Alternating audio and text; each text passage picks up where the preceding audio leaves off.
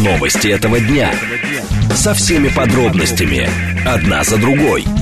Объективно, кратко, содержательно. Поток. Успеем сказать главное. Программа предназначена для лиц старше 16 лет. 14 часов 5 минут в столице. Радиостанция «Говорит Москва». У микрофона Евгения Волгина. Мы с вами в программе «Поток». Много тем для вас подготовили. Координаты эфира смски плюс семь девять два пять восемь восемь восемь восемь девять четыре восемь. Телеграмм для ваших сообщений «Говорит и Москобот». Смотреть можно в YouTube-канале «Говорит Москва». Стрим там уже начался. Сейчас давайте о движении в городе. Три балла показывает Яндекс. Будьте, пожалуйста, внимательны. Основные затруднения на юге МКАД. А, здесь между Каширским шоссе и Симферопольским шоссе. Тут пробки большие. На западе тоже есть затруднения между Минкой и Новой Ригой. Внутренняя сторона, да, внешняя тормозит перед Ленинградкой. А, третье транспортное кольцо. Основные затруднения в районе э, съезда на Дмитровское шоссе, на проспект маршала Жукова, в районе метро Тульская и в районе Сити тоже... А, нет, в районе Большой Филевской есть затруднения. Мимо Сити как раз вы нормально проедете. И внешняя сторона Лефортовского тоннеля тоже едет туго. Садовое кольцо нормально едет. Слушать. Думать. Знать. Говорит Москва. 94 и 8 FM. Эм. Поток. Новости этого дня. В Минобороны России рассказали о работе миротворцев в Нагорном Карабахе. Минюст предложил указывать в реестры псевдонимы на агентов. СМИ узнали о критике возможных санкций против алмазной отрасли России. И госуслуги начали рассылать письма с призывом помочь в борьбе с беспилотниками. Карина Геворгян, наш умный парень сегодня. Поток. Успеем сказать главное – Итак, в Минобороны России рассказали о работе миротворцев в Нагорном Карабахе. Военные эвакуировали сейчас свыше двух тысяч жителей из опасных районов, более половины из них дети. В ведомстве уточняют, что все граждане обеспечены местами для временного проживания и горячим питанием. Также им оказывается необходимая медицинская помощь. Кроме того, в министерстве сообщили, что с полудня вторника фиксируются многочисленные факты нарушения режима прекращения огня с азербайджанской стороны. Накануне в Баку объявили об антитеррористических мероприятиях в Нагорном Карабахе. Целями названы военные объекты Армении. В Ереване эти действия осудили, подчеркнув, что в регионе нет вооруженных сил. Алексей Финенко с нами, профессор факультета мировой политики МГУ. Алексей Валерьевич, здравствуйте. Евгений, здравствуйте. Я правильно понимаю, что основной функцией сейчас российских миротворцев в Нагорном Карабахе останется по возможности безопасная эвакуация людей оттуда, и люди, вероятно, туда уже вернуться не смогут? Ну, я бы не ставил вопрос так алармистски. Думаю, сейчас у них несколько функций, которые слегка расширяют тот мандат, который был получен в ноябре 2020 года. Функция первая. Действительно, в экстренных случаях проводится эвакуация населения. Функция вторая. Доказательство подтверждения продолжающегося мирного процесса что стороны все-таки будут вести переговоры, а не воевать друг с другом полномасштабно, как это было осенью 2020 года. Третий момент. Возвращение людей на самом деле это предмет переговоров.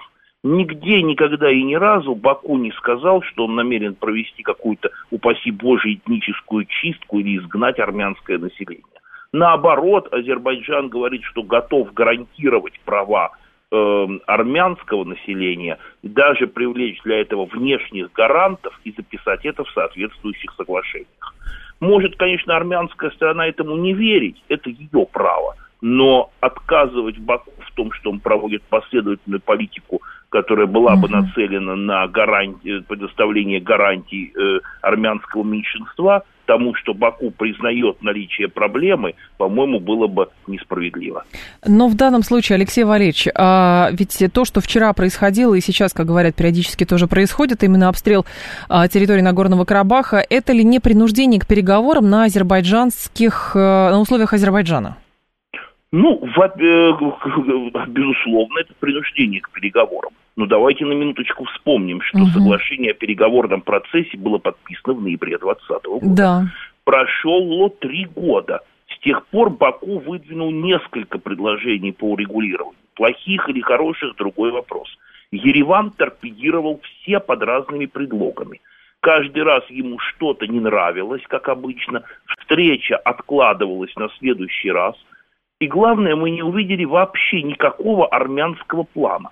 Я, например, нигде не видел план Пашиняна по урегулированию данного конфликта. Ну, основной план по, по Армении, по-моему, заключался в том, что, ну, миротворцы что-нибудь сделайте.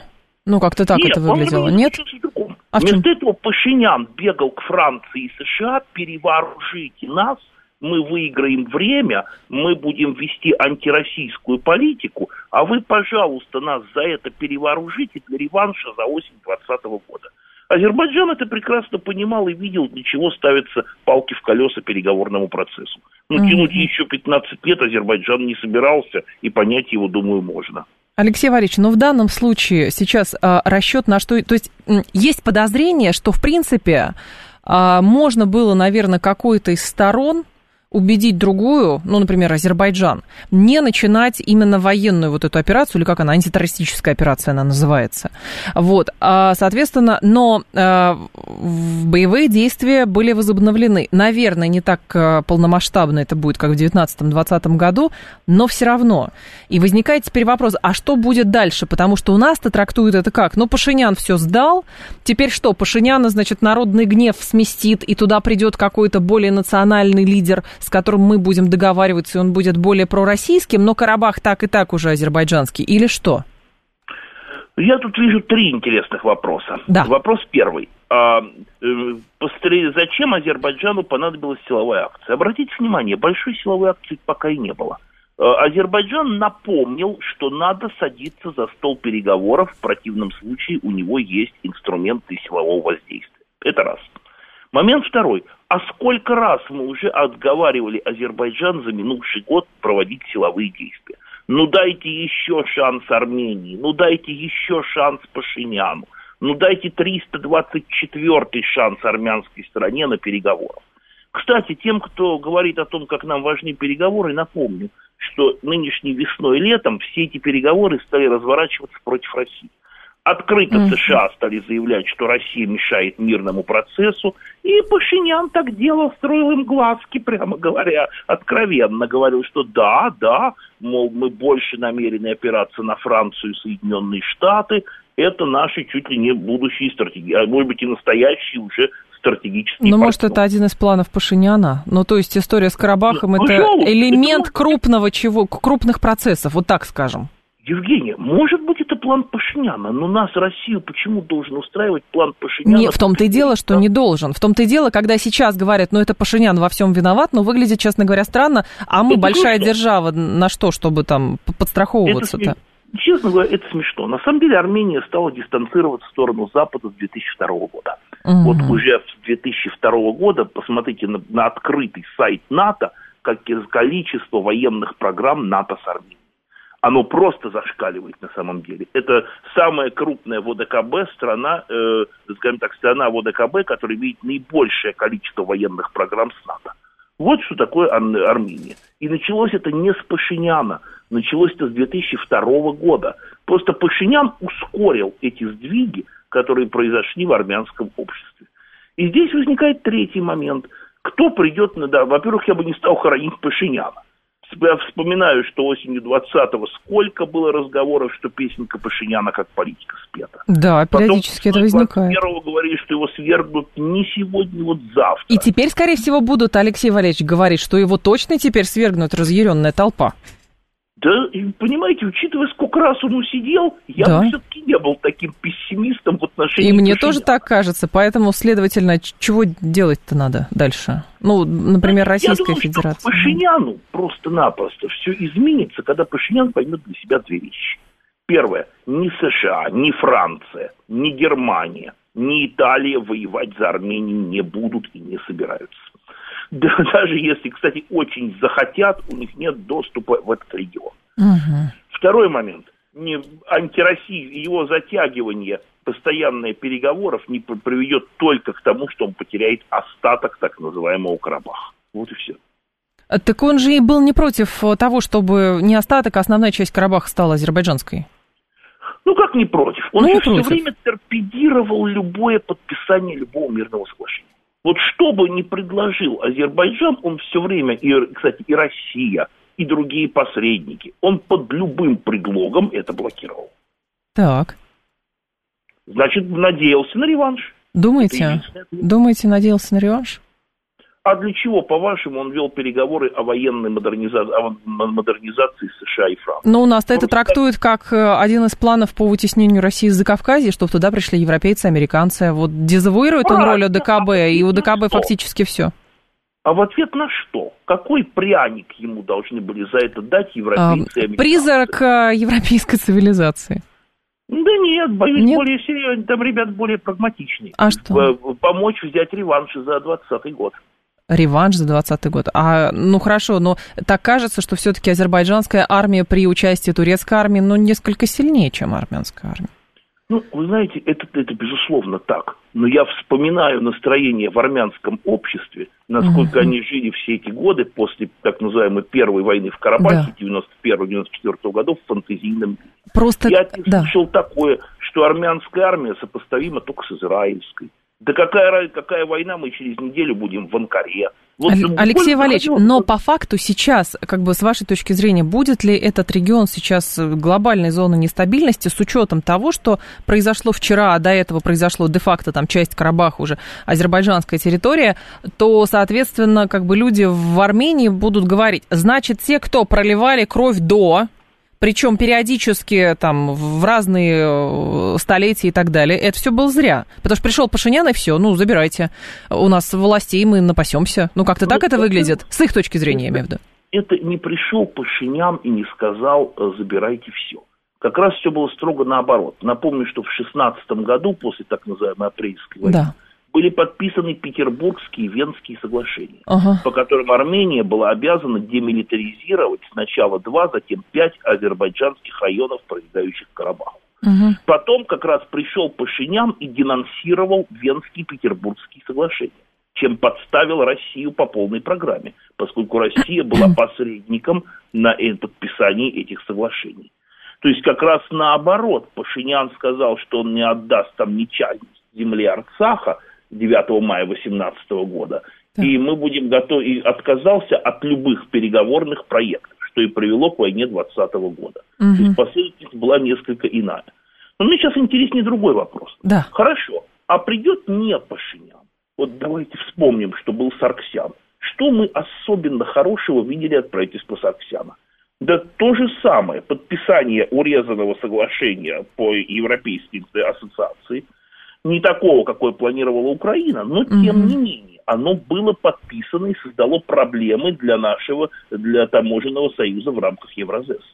Мы видели продолжение развития военных программ с НАТО – Поэтому думать о том, что там к власти придет какой-то пророссийский политик... Это странно, да? Алексей Валерьевич, маленькое уточнение, потому что тут и комментаторы вчера писали сегодня, а что же скажет мировое сообщество? И уже, вы знаете, родилась эта ирония, да? Нельзя перепутать незаконные народные с точки зрения Европейского Союза референдумы в Крыму, новые территории, и, соответственно, нельзя перепутать с передачей Карабаха Азербайджану без мнения народа. Ну вот родилась Мировое у людей такая ирония, да.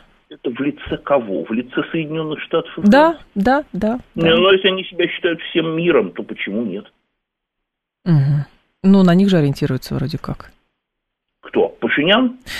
О, да, допустим, даже да. Ну, пусть ориентируется, он уже до них доориентировался, что потерял э, э значительную часть угу. Карабаха. Будет дальше ориентироваться, потеряет весь. Понятно. Спасибо большое, Алексей Валерьевич. Благодарю вас. Алексей Финенко был с нами, профессор факультета мировой политики МГУ. А, так, наглость нынешних э, властей Армении запредельная. Какой план Пашиняна, если Пашинян от Карабаха-то сам открестился? Говорит Иван. Но какой-то план есть. Видите, пытаются все угадать э, хитрые планы Пашиняна. Вот, а ситуация становится все более запутанной. Хотя, может быть, действительно не на тень на плетень наводить. И по факту вот то, как э, самое простое объяснение, оно, возможно, и, и самое верное. Но, правда, действительно, в народном творчестве родилась эта ирония, потому что сразу же все смотрели, а что скажешь мировое сообщество, а как же, значит, все-таки статус Карабаха, а что это за антитеррористические мероприятия, кто там был террористом на самом деле. И, правда, народное творчество творчество э, родило так, такое сравнение, что вот с Крымом, да, конечно, с точки зрения мирового сообщества это оккупация и прочие занятия чужих территорий, а вот история с Карабахом, нет, это другое. Ну, вот оно так, политика двойных стандартов, она так, видимо, и работает в международном поле. Внимание! Говорит Москва. 94 и 8 FM. Эм. Поток. Успеем сказать главное. Минюст тем временем предложил указывать в реестре псевдонимы иноагентов. Проект приказа ведомства опубликован на профильном портале. Предполагается, что помимо персональных данных физлиц будет упоминание о псевдониме, прежней ФИО или наименование юрлиц. А, как заявил газете «Ведомости» юрист Федор Кравченко, в Гражданском кодексе России содержится право на псевдоним. Автор может требовать, чтобы его статьи, песни или другие произведения использовались без указания имени. По словам собеседника издания, попытка ввести это это понятие в сферу административного и уголовного права приведет к сложностям и логическим ловушкам. А если человек каждый раз будет выпускать статьи какие-нибудь, вот сегодня он Иван Иванов, завтра он Петр Петров, а послезавтра он все это должен будет э, регистрировать, тоже большой вопрос, потому что, насколько мы знаем, э, если человек себе выбирает творческий псевдоним, не обязательно, чтобы это все регистрировалось. То есть а у него будет 10 имен у него будет, и все. А Дмитрий Краснов с нами, председатель правления Московской коллегии адвокатов номер один, член общественной палаты Москвы. Дмитрий Анатольевич, здравствуйте. Добрый день. Скажите, пожалуйста, насколько, в принципе, сейчас эффективно работает действующий реестр лиц иноагентов? Что государство получает в итоге? Ну, мы видим, что э, перечень э, нормативных актов, которые регулируют отношения с иноагентами, он на протяжении последних там, двух лет, начиная с спецоперации, меняется. Угу. Изначально там закладывалось одно, один смысл а, в маркировку этих иноагентов, и это просто давало возможность понимать людям, что а, представители а, западного капитала, которые живут на их деньги и высказывают их мнение, а, являются иноагентами, и это, это маркировалось при их выступлениях или там каких-то их э, высказываниях в их там телеграм-каналах или других, uh-huh. там, соответственно, ресурсах. Потом в отношении этих людей стали, они стали находить лазейки, убегать туда и понимая, что никакой ответственности, в принципе, в отношении них не существует, в их в отношении деятельности стали кто-то поливать страну грязи, кто-то нет. Были введены поправки в Уголовный кодекс и новые статьи, которые позволяли привлекать к уголовной ответственности.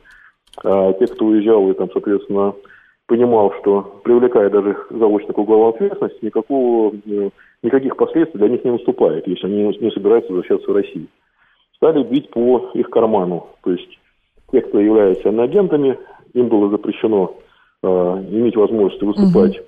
на площадках государства, пользоваться услугами государства и э, финансировать из, из государственного кармана их выступление тоже было запрещено. Так. Соответственно, исходя из этого, то есть для них это стало существенным. Мы видели, что в последнее время а, такие лица стали обращаться в суд, а, Земфира, там ряд, э, по-моему, этот, э, господи, как его, а, Галкин, еще прочие лица пытались обратиться в суд, чтобы снять себе статус иноагента, потому что не имели возможности выступать здесь и зарабатывать деньги. То есть им не представлялись площадки, которые связаны с государством, им не выделялись там э, этими фирмами с государственным участием корпоративы, то есть денежные средства были запрещены к выделению, и источник финансирования сузился. За рубежом, видимо, они не так интересны, не так востребованы. И они пытались бороться эти деньги от той страны, в которую они, собственно говоря, не любят, и которую они покинули, а, за то, чтобы все-таки зарабатывать здесь. Но мы многие знаем, что в основном это творческие люди, но вот, которые, как вы сказали, имеют псевдонимы. Нет, и... может быть, может быть имеет, а может быть и нет, потому что вот вопрос как бы творческого, ну, условно, если есть изначально известный творческий псевдоним, это, наверное, понятно. А если человек там, ну, не знаю, пишет какие-нибудь статьи, и вот он подписывается, на самом деле он там Василий Петров, но каждый раз в статье он э, каждый, под каждой статьей меняет свое, свой псевдоним. И вот как, как государство может тогда угнаться, понимая, кто скрывается по-настоящему эм, под этим э, псевдонимом? Да. Э, создав реестр этих псевдоним, псевдонимов, да. А, то есть вот когда гражданин обычно этого заходил, да, там в этот реестр, угу. там Василий Иванович Петров, там, грубо говоря, там э, ГУФ, там, да, он не указано, что ГУФ, и не все знают, как на самом деле зовут ГУФ, это были Земфира, там, как она, да, как называется она в миру, там, да, вот в своем гражданском имени. Гражданское имя обозначено, а самого псевдонима нет. И когда это псевдонимы будут вноситься в том числе в этот реестр, то это будет помогать и журналистам, которые про них пишут, угу. и э, тем организациям, которые будут организовывать концерты или там представлять площадки, тоже определиться, с кем они имеют честь быть знакомы, и можно им представлять эти площадки или нет. А то, что касается, как будет выявлять, то я думаю, что, скорее всего, э, будет э, Роспотребнадзор, а также прокуратура, ну, вот, выявлять э, те статьи, которые пишутся, то есть, ну, все равно все тайно становится явным, и будет ясно, что человек пишет под тем или иным псевдонимом, и людям будет понятно, если это будет в регистре указываться фамилия, имя, отчество человека, его псевдоним там, да? uh Ну, вот, и тем организациям, которые могут с ними заключать соглашение, или им будет запрещено им заключать соглашение с этими. Но, Дмитрий Анатольевич, здесь только важно понять, все-таки ГУФ, э, насколько мы знаем, он не иноагент, просто ну, чтобы да, не возникло никаких оба, проблем, да. да. Но, Дмитрий Анатольевич, а у нас же, как бы, как трактуется это за законодательство. То есть человек вроде бы, который даже иноагент, но у него же нет запрета вроде бы на деятельность. Ну, то есть именно а, официальный. Нет, запрета на деятельность и нет. Просто введены такие ограничительные меры, которые не позволяют государству поддерживать финансово эти лица. Ага. Ни финансово, ни информационно, ни материально. И даже ввели недавно поправку, угу. которая наказывает тех, кто поддерживает их. Вот, например, какой-то там, не знаю, там дом культуры, ну, Дом культуры какой-нибудь. Представил площадку для выступления каких-то иноагентов, осознав, осознавая, что это является иноагентами, да, то эти лица будут нести ответственность, штрафы налагаются на этих людей, вплоть до привлечения к административной ответственности. Но, Дмитрий Анатольевич, а вот ваши коллеги говорят, что попытка ввести понятие именно псевдоним-иноагент а в сферу административного уголовного права приведет к сложностям и логическим ловушкам. Что имеется в виду? Ну, может быть, просто э, сложным э, ловушкам э, к тому, что как, кто скрывает, как выяснить физически, да, по да. поводу того, кто скрывает за этим псевдонимом. Но вот я думаю, что, скорее всего, так и будет указано, то есть, что фамилия имя человека конкретно, который у него в паспорте прописано, его выявленный его псевдоним, под которым он известен, как, что за этим стоит именно uh-huh. это лицо, то есть будут специальные органы выявлять кто стоит за этим псевдонимом. Так, но, Дмитрий Анатольевич... Это а... будет маркировать, иначе по-другому э, это должно быть точно установлено угу. государственными органами, и что это одно тождественно другому. Псевдоним равен фамилии отчеству этого человека. Да, ну то есть э, я понимаю, когда речь идет о творческой личности, которая там всем известна, и будет странно, если там артист Н будет теперь артистом М, потому что все прекрасно знают, что это артист Н. Да. Это легко сделать. А если речь идет о выпуске каких-то книг, еще чего-то, то есть это задача, наверное, издательства, там, условно, или там какой-нибудь газеты проверять. А как это возможно? Вот я с своей точки, э, с точки зрения, ну, не издательство, не газета, да, да. является детективным бюро.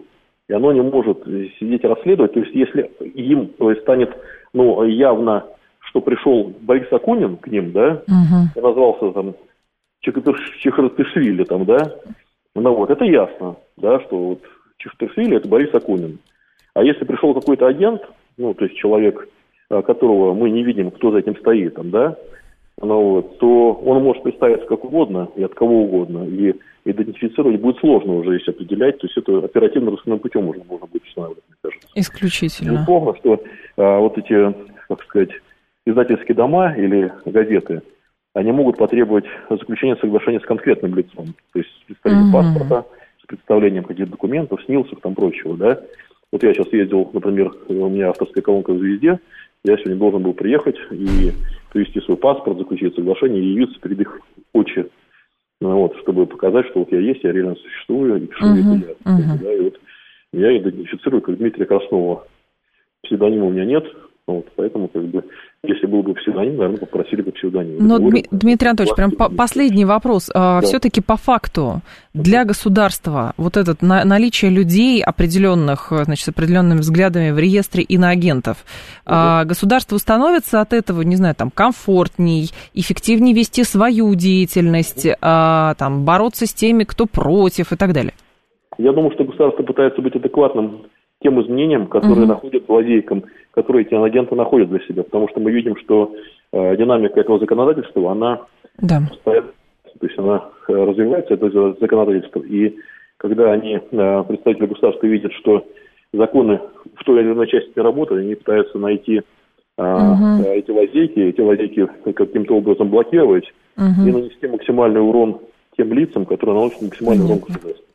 Спасибо большое, Дмитрий Анатольевич. Вас благодарю. Дмитрий Краснов был с нами, глава правления Московской коллегии адвокатов номер один, член Общественной палаты Москвы. Сейчас будет э, информационный выпуск, и мы с вами продолжим. Новости этого дня. Со всеми подробностями. Одна за другой. Объективно, кратко, содержательно. Поток. Успеем сказать главное. 14.35, столица, радиостанция «Говорит Москва», 94.8, микрофон Евгения Волгина, программа «Поток», и мы с вами продолжаем, стрим в Ютубе тоже продолжается, канал «Говорит Москва», пожалуйста, подключайтесь. Несколько сообщений с пометкой «Срочно», которые сейчас появляются на информационных лентах. ТАСС передает, число пострадавших при взрыве газа в Балашихе выросло до 13. Официальное сообщение из медицинских служб. Так, Россия контактирует с Турцией и Катаром по сделке о поставках зерна Африки. Это зам главы МИДа России а, Михаил Богданов делает заявление. Далее, в Индии отменили турне музыканта из Канады на фоне кризиса в отношении двух стран. Там дипломатический скандал разгорается. Но, видите, а, сколько здесь говорили, что вот какого-то музыканта не пускают или еще что-то с ним. Ужас и кошмар, никакой демократии. А, вы понимаете, практика международная показывает, что ситуация показывает, что к таким методам а, прибегают давно а, во многих странах и считают это довольно эффективным, почему бы и нет. А, еще Генпрокуратура Украины проводит обыск в Укрэнерго. И Минсельхоз оценил экспорт продукции АПК из России в 2024 году на уровне 45 миллиардов долларов.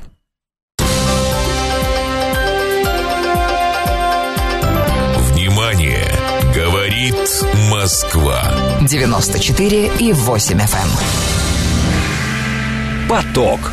Успеем сказать главное – Представители э, СМИ узнали о критике возможных санкций против алмазной отрасли России. Представители промышленности недовольны планируемым введением ограничений. По информации газеты Financial Times, негативная реакция поступила в частности от группы De Beers. Издание отмечает, что правительство Бельгии уведомило журналистов о работе G7 над санкциями против алмазной отрасли России на фоне появления слухов о том, что Всемирный алмазный центр Антверпена работает над такими ограничениями. Шаги вызвали недовольство 16 ведущих международных производителей и торговцев драк камнями. Ранее газета Сойер сообщала, что премьер Бельгии собирается представить на Генассамблее ООН проект санкций, касающихся импорта российских алмазов. Дмитрий Голубовский с нами, аналитик компании «Золотой монетный дом». Дмитрий Олегович, здравствуйте. Здравствуйте. Скажите, пожалуйста, а в целом эм, для чего европейцам вводить санкции против российской алмазной отрасли и что это непосредственно значит для нашей отрасли? Что мы теряем, если санкции будут?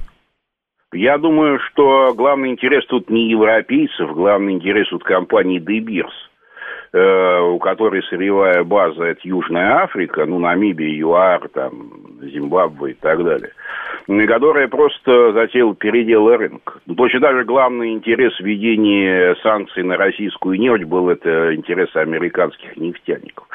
Европейская бюрократия здесь просто идет на поводу определенных бизнес-интересов. Вот, и я думаю, что все закончится так же, как заканчивалось всегда с санкциями, перераспределением потоков товарных. Но это то, что случилось с нефтью, то, что случилось с золотом. И если они добьются контроля алмазного рынка европейского, это случится и с алмазами. Но здесь же, видите, негативная реакция от Дебирс поступает. То есть Дебирс в этом заинтересован, но формально говорит, что не заинтересован. Ну, они могут говорить что угодно. На самом деле ведь э, это, в принципе, э, можно сказать, монополист рынка, ну, по доле, которую он занимает. И он эту ситуацию может использовать для арбитража. То есть, э, если российские алмазы будут торговаться с дисконтом к европейскому рынку, а на европейском рынке будет создана премия санкциями, они могут на этом зарабатывать, легализуя российские алмазы. Ну, ага. точно так же, как они, по большому счету, зарабатывают, легализуя множество других алмазов.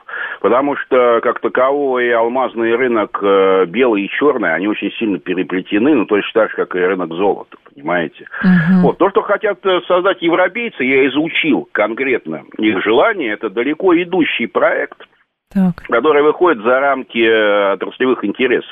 На самом деле это попытка создать цифровую систему, которая от начала и до конца контролирует цепочку поставок. На алмазной отрасли это сделать легко, потому что рынок очень узкий, товар специфический и достаточно легко контролируемый. Не хотят оцифровывать алмазы в системе распределенного реестра, их учитывать. Там даже какая-то финтех-компания к этому проекту подключилась, которая хотят, хотят они угу. все сделать в блокчейне. Вот, и э, это, в принципе, пилотный проект, который может быть использован потом и для других отраслей. Так что это не надо рассматривать в русле, в русле вообще говоря, антироссийской политики и в, в русле узкоотраслевой 2. Это некий эксперимент который под определенным предлогом просто ставится. Ну... И он может быть успешным, потому что, вообще говоря, возможности цифровизации сейчас очень велики, а алмазы действительно можно оцифровать, но в силу того, что у каждого камня есть свои особенности, да, которые uh можно прописать в неком его цифровом паспорте и создать рынок, где камни, а весь оборот камней будет учитываться. Дмитрий Олегович, ну сейчас понятно секрет Полишинеля, что российская нефть все равно попадает в Европу, просто теперь попадает она через Индию. А, салм не и... только. Ну, не, не только, только, ну, например. Ну... А, а, а что касается алмаза, вот здесь интересно, просчитать, что это именно российский алмаз, легко? Нет. Нет. А здесь, здесь цель другая. Как я понял описание ну, того, что они да. хотят сделать.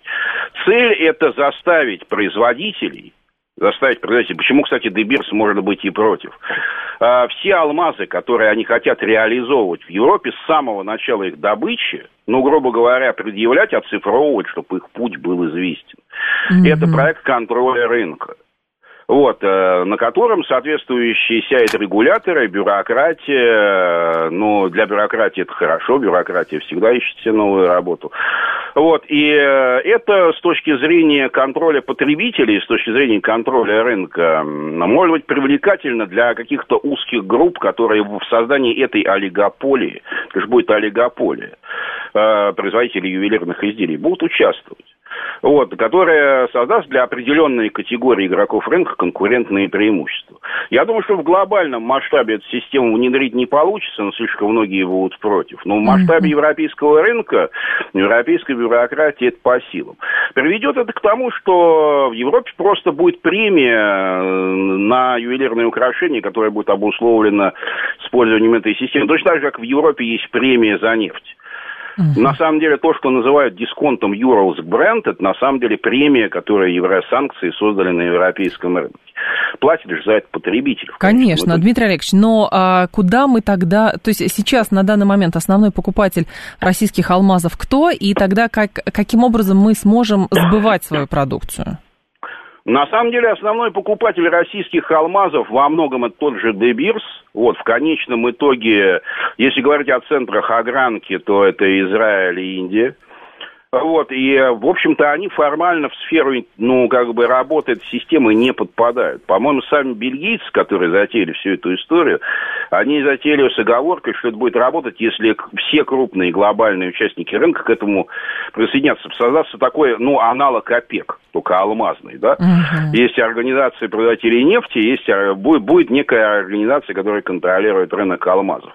Если эта затея у них получится, тогда действительно российское сырье, оно будет алмазное, да, оно будет торговаться с некоторым дисконтом по отношению к тем, кто, кого признают легальным производителем. Угу. Соответственно, товарные потоки перераспределятся в пользу тех, кого, кто в эту систему не войдет, ну, это Китай, вряд ли туда войдет Индия, это Индия, это Юго-Восточная Азия в целом, да. Вот, ну угу. и так или иначе, все равно правдами и неправдами, там, где создается, ну, некий дифференциал, угу. да, который можно отрабатывать. Вот как только ввели санкции против российской нефти, там разница в цене составляла... В Европе цены резко подскочили сразу, да, ведь цены на газ там резко подскочили. Разница в цене доходила до 25%. Вот за эти 25%, собственно говоря, и шла драка посредников. В результате сейчас этот дисконт, он с, э, очень сильно сократился. Но рынок так или иначе расставит все по своим местам, но Э, скажем, европейский рынок для нас, для прямых каких-то продаж, он будет закрыт. Но это действие в логике всех санкций. Европейцы, они разрывают последовательно с Россией экономические отношения.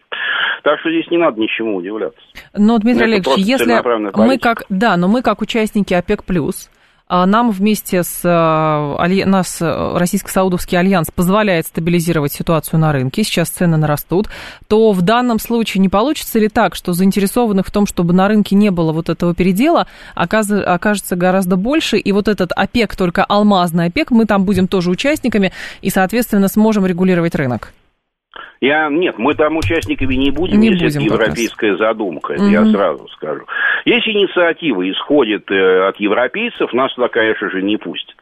Э, нам тогда нужно будет создавать какую-то альтернативу, если уже политика разворачивается в, эту, в этом направлении. Причина, по которой это происходит, на самом деле, чисто экономическая.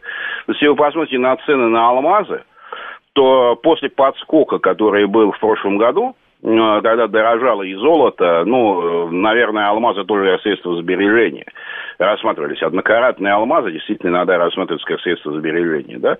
Вот, э, это падающая история, они дешевеют. Мгм. Вот, и эм, э, эта отрасль, ну, вообще алмазная отрасль, она находится в таком вялотекущем кризисе, который может усиливаться еще со времен пандемии. Почему? Потому Спроса что... нет. Спроса нет. Но когда ввели карантин, э, негде было демонстрировать украшения. Понимаете? Это Вы же да. дома не будете носить бриллиантовое колье. Это От безысходности разве что. Да. Это изменило существенно потребительские привычки, потому что люди же быстро изменяют настроение, да? Мгм. Вот, и спрос так и не восстановился на предметы роскоши вообще, на предметы демонстрирования статуса публичного с тех времен. Вот, эм, поэтому э, восстановится он в будущем или нет, трудно сказать, потому что вкусовые предпочтения молодого поколения не другие. Мгм. Вот, в свое время ведь Дебирс, э, монополизировав рынок, создал вот этот знаменитый слоган «Лучшие друзья девушек – это бриллианты», Мгм. и он ввел моду дарить э, свадебные кольца Так. с бриллиантами на свадьбу. Поэтому в Америке это очень хорошо зашло, и главный рынок сбыта сначала был там. Вот, но мода, она может меняться, потому что если убрать монополию и убрать контроль рынка, на самом деле алмазы может сто- могут продаваться сильно дешевле, чем они стоят сейчас. Плюс искусственные камни, которые научились сейчас выращивать, они неотличимы от настоящих. Дмитрий Олегович, про- ага, по- последнее уточнение. А, По-моему, с полгода назад или с год назад уже заходила тема от европейцев, что надо каким-то образом ограничить а, продажу российских эм, алмазов, а, европейский рынок оградить. И они пытались там а, привязать кимберлийский процесс, так называемый. В данном случае они зашли иначе, потому что ну, слишком сильно будет притянуто за уши. Я правильно понимаю?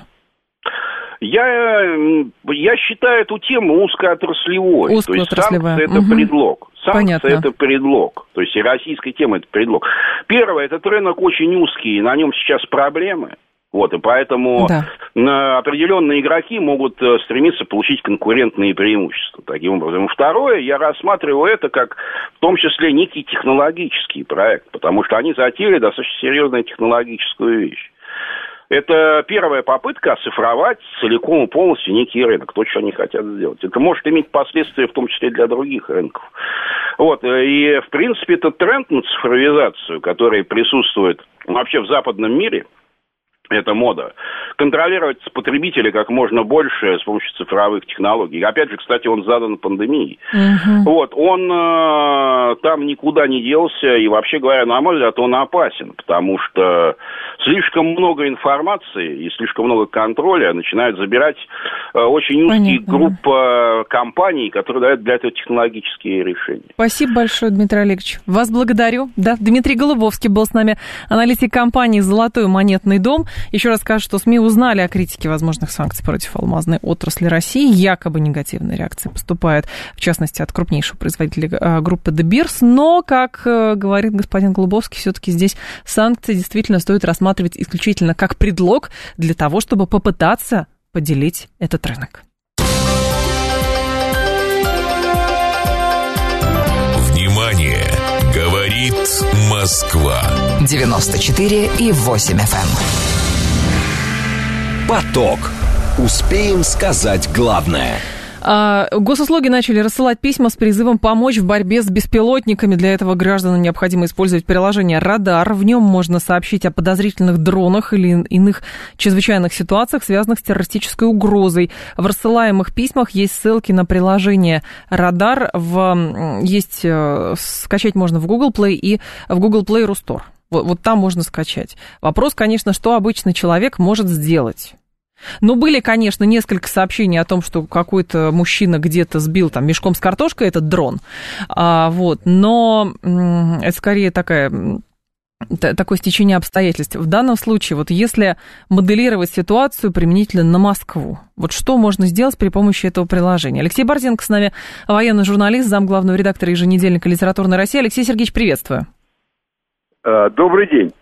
А в данном случае, вот обычный человек, ну, скачает он приложение «Радар», но увидит он, допустим, какой-то дрон. И, и что дальше? А если этот дрон видит систему ПВО, зачем тогда приложение «Радар»? А если не видит? Кто? Понимаете, это да. лишнее. Ну, если ПВО, допустим, не видит. Дело в том, что главная проблема ПВО, то, что эти все дроны, они идут на низкой высоте в отдельных участках. Угу. Особенно по берегу реки, ну, по низинам. И, в принципе, это приложение, оно нужно, потому что это лишняя дополнительная информация, что в такой-то точке заметили пролет дрона. Понимаете, вот я сравниваю там э, с Великой Отечественной войной. У меня мать девочкой бегала на крышу дома. Да. И они следили за самолетами немецкими, которые сбрасывали зажигалки. И тушили эти угу. зажигал, зажигалки. То есть они помогали. И вот в этой ситуации я считаю, что любая дополнительная информация о каких-то пролете каких-то дронов, она положительна. Если один из десяти увидевших сообщит, это уже хорошо. Алексей Сергеевич, но здесь другой момент сразу возникает. Помните историю с телефонными террористами? Да. Вот, а здесь как быть? Да. Ну, вот здесь я даже не знаю, что вам сказать если начнут кошмарить вот эти террористы, Тут, вот правда, можно сразу образом. отследить, если человек, госуслуги, это же там аутентификация да, конечно, есть, можно поэтому отслуж... можно... отследить и по телефону, и mm-hmm. найти этого человека. Так что это можно, в принципе, загасить очень быстро, вот с этой точки зрения. Но э, получение любой информации о дронах, ну вот, понимаете, вот прошел запрет на полеты дронов, да? Да. Сейчас запрещается запускать дроны выше 50 метров. Угу. Ну, любые, развлекательные, с фонариками, ну, их же огромное количество. Так. Вот, на руках у населения.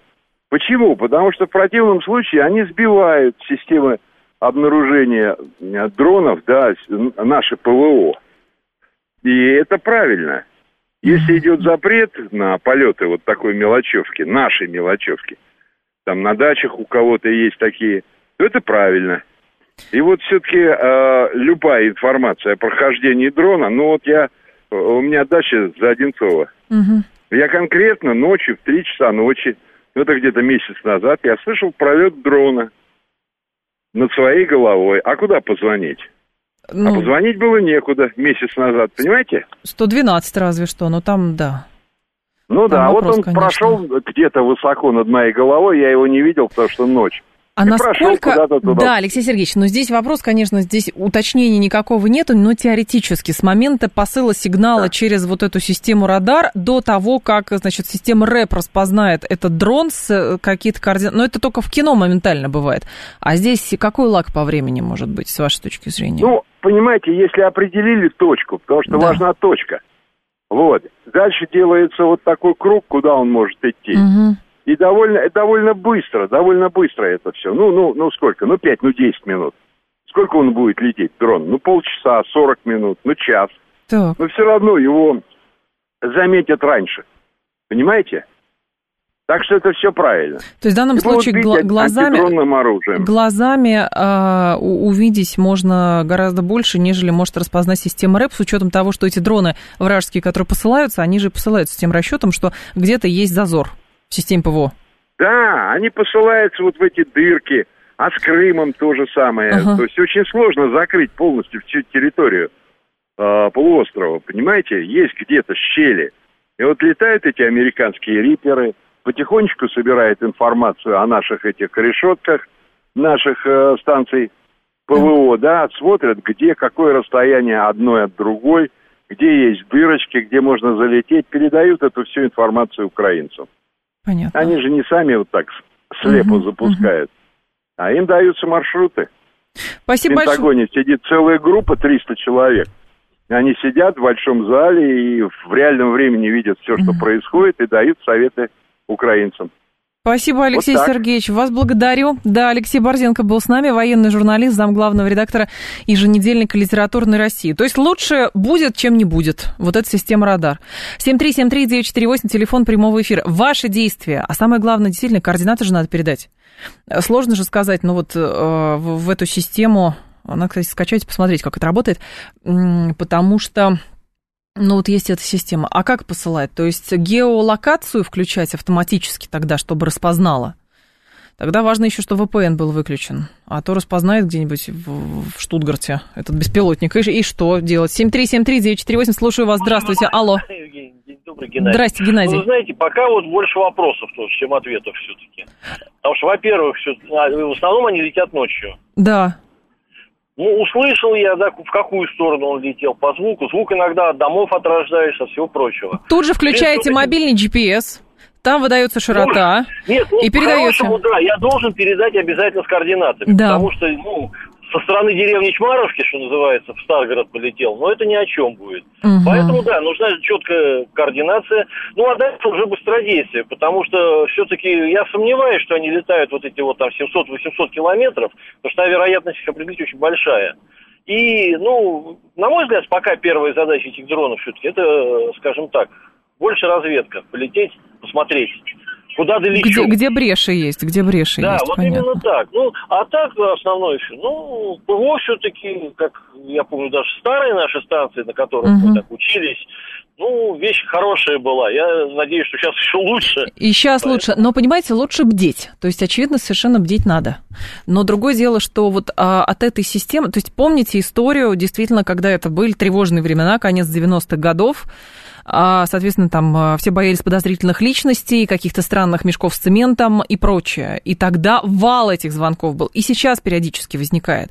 И полиция проезжала по каждому поводу. Вот я к тому веду, что как бы как защититься от, например, спама чтобы службы не отвлекались, э, службы не отвлекались э, просто так, понимаете, впустую. Другое дело, правда, что телефонный терроризм отличается все-таки э, тем, что там сложно идентифицировать, кто откуда звонил, там может быть подменные номера и прочее, а в госуслугах вы уже так не сделаете.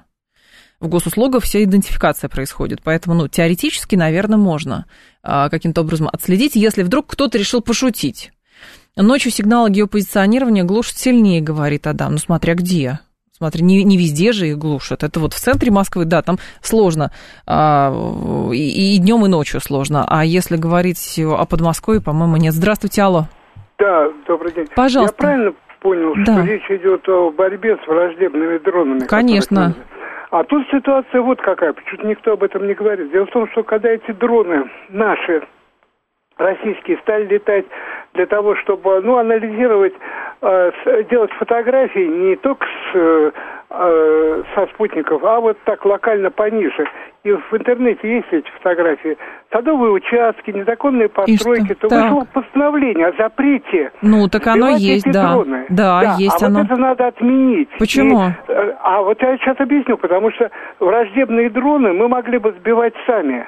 Этими дронами. О, война а? дронов была бы, представляете, как бы это выглядело? Прям над каким-нибудь садовым участком. Один за... Спасибо большое. Это, конечно, идея, но мне кажется, Федеральная служба безопасности все-таки не зря запреты вводила, потому что когда все везде запрещено, все везде запрещено, то отследить вражеский дрон представляется проще понимаете, нежели чем вот все дроны одновременно запускают, кто-то на свадьбу, кто-то просто фотки делает, кто-то кино снимает, кто-то, а, соответственно, что там, свой участок снимает или еще что-то. Вот. И тут действительно сложно отследить, где вражеский дрон, где не вражеский. Поэтому на всякий случай запретили все. И поэтому, когда вражеский летит, шансов его распознать ближе. А вы предлагаете какую-то войну дронов. Ну, то есть вот летит он, тут же запускаете свой какой-нибудь купленный, и, соответственно, он его что, сбивать должен? Дрон, особенно самолетного типа, а у вас вот этот э, из известного сайта присланный. Или у вас тоже есть дрон самолетного типа? Это тогда интересно. А, вряд ли мой Мавик собьет во вражеский дрон, говорит. Конечно, ровно об этом и речь. Да, пожалуйста. Привет свадебным фотографам, товарищи. Для чего предлагает наш слушатель использовать ваши дроны в свободное от свадеб время? Вот так. А, еще кто-то говорит из слушателей, что изменится-то, не будем сообщать и что, панцири будут гонять, если думать о том, что наши, не знаю, где у них дыры, несерьезно, знают все прекрасно, защищаться просто наращивать кольца ПВО, говорит Александр. Ну и бдеть тоже надо, понимаете, не случайно же эту систему ввели, систему радар. Наверное, есть э, как бы задача, есть а, надежда на то, что лишние глаза а, не помешают. Новости, и мы продолжим.